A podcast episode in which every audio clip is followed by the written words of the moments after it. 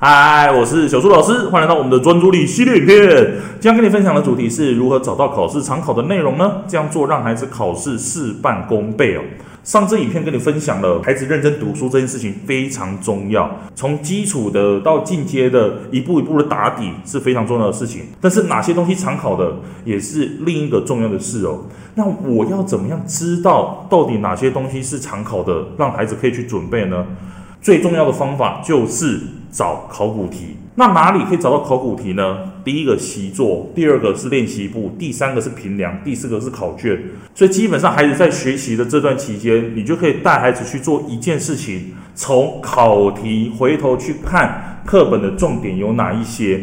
因为在整理完考题之后，孩子就能够知道。到底哪些观念是最常考的？哪些观念是还好的？那如果是针对考前，当然是要针对最常考的东西，先去把它看熟啦。那接下来比较不常考的，那就是等我们真的有时间还有余力的时候，再去看那些内容就好了。所以这样子不止可以让孩子在考前的时候去加强哪些东西是常考的，更能够让孩子事半功倍哦。好，今天跟你分享到这里。如果你喜欢我的影片的话，欢迎你按赞、留言、加分享，还有订阅我们的频道哦。那我们就下节课见啦，拜拜。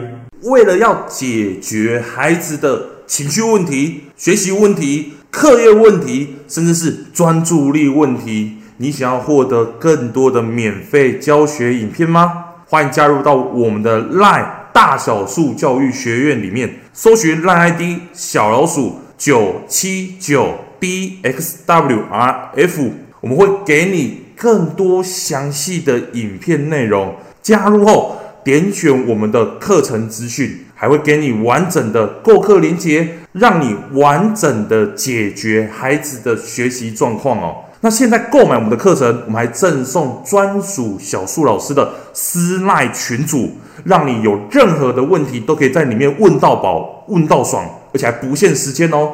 那我们就课堂上见吧。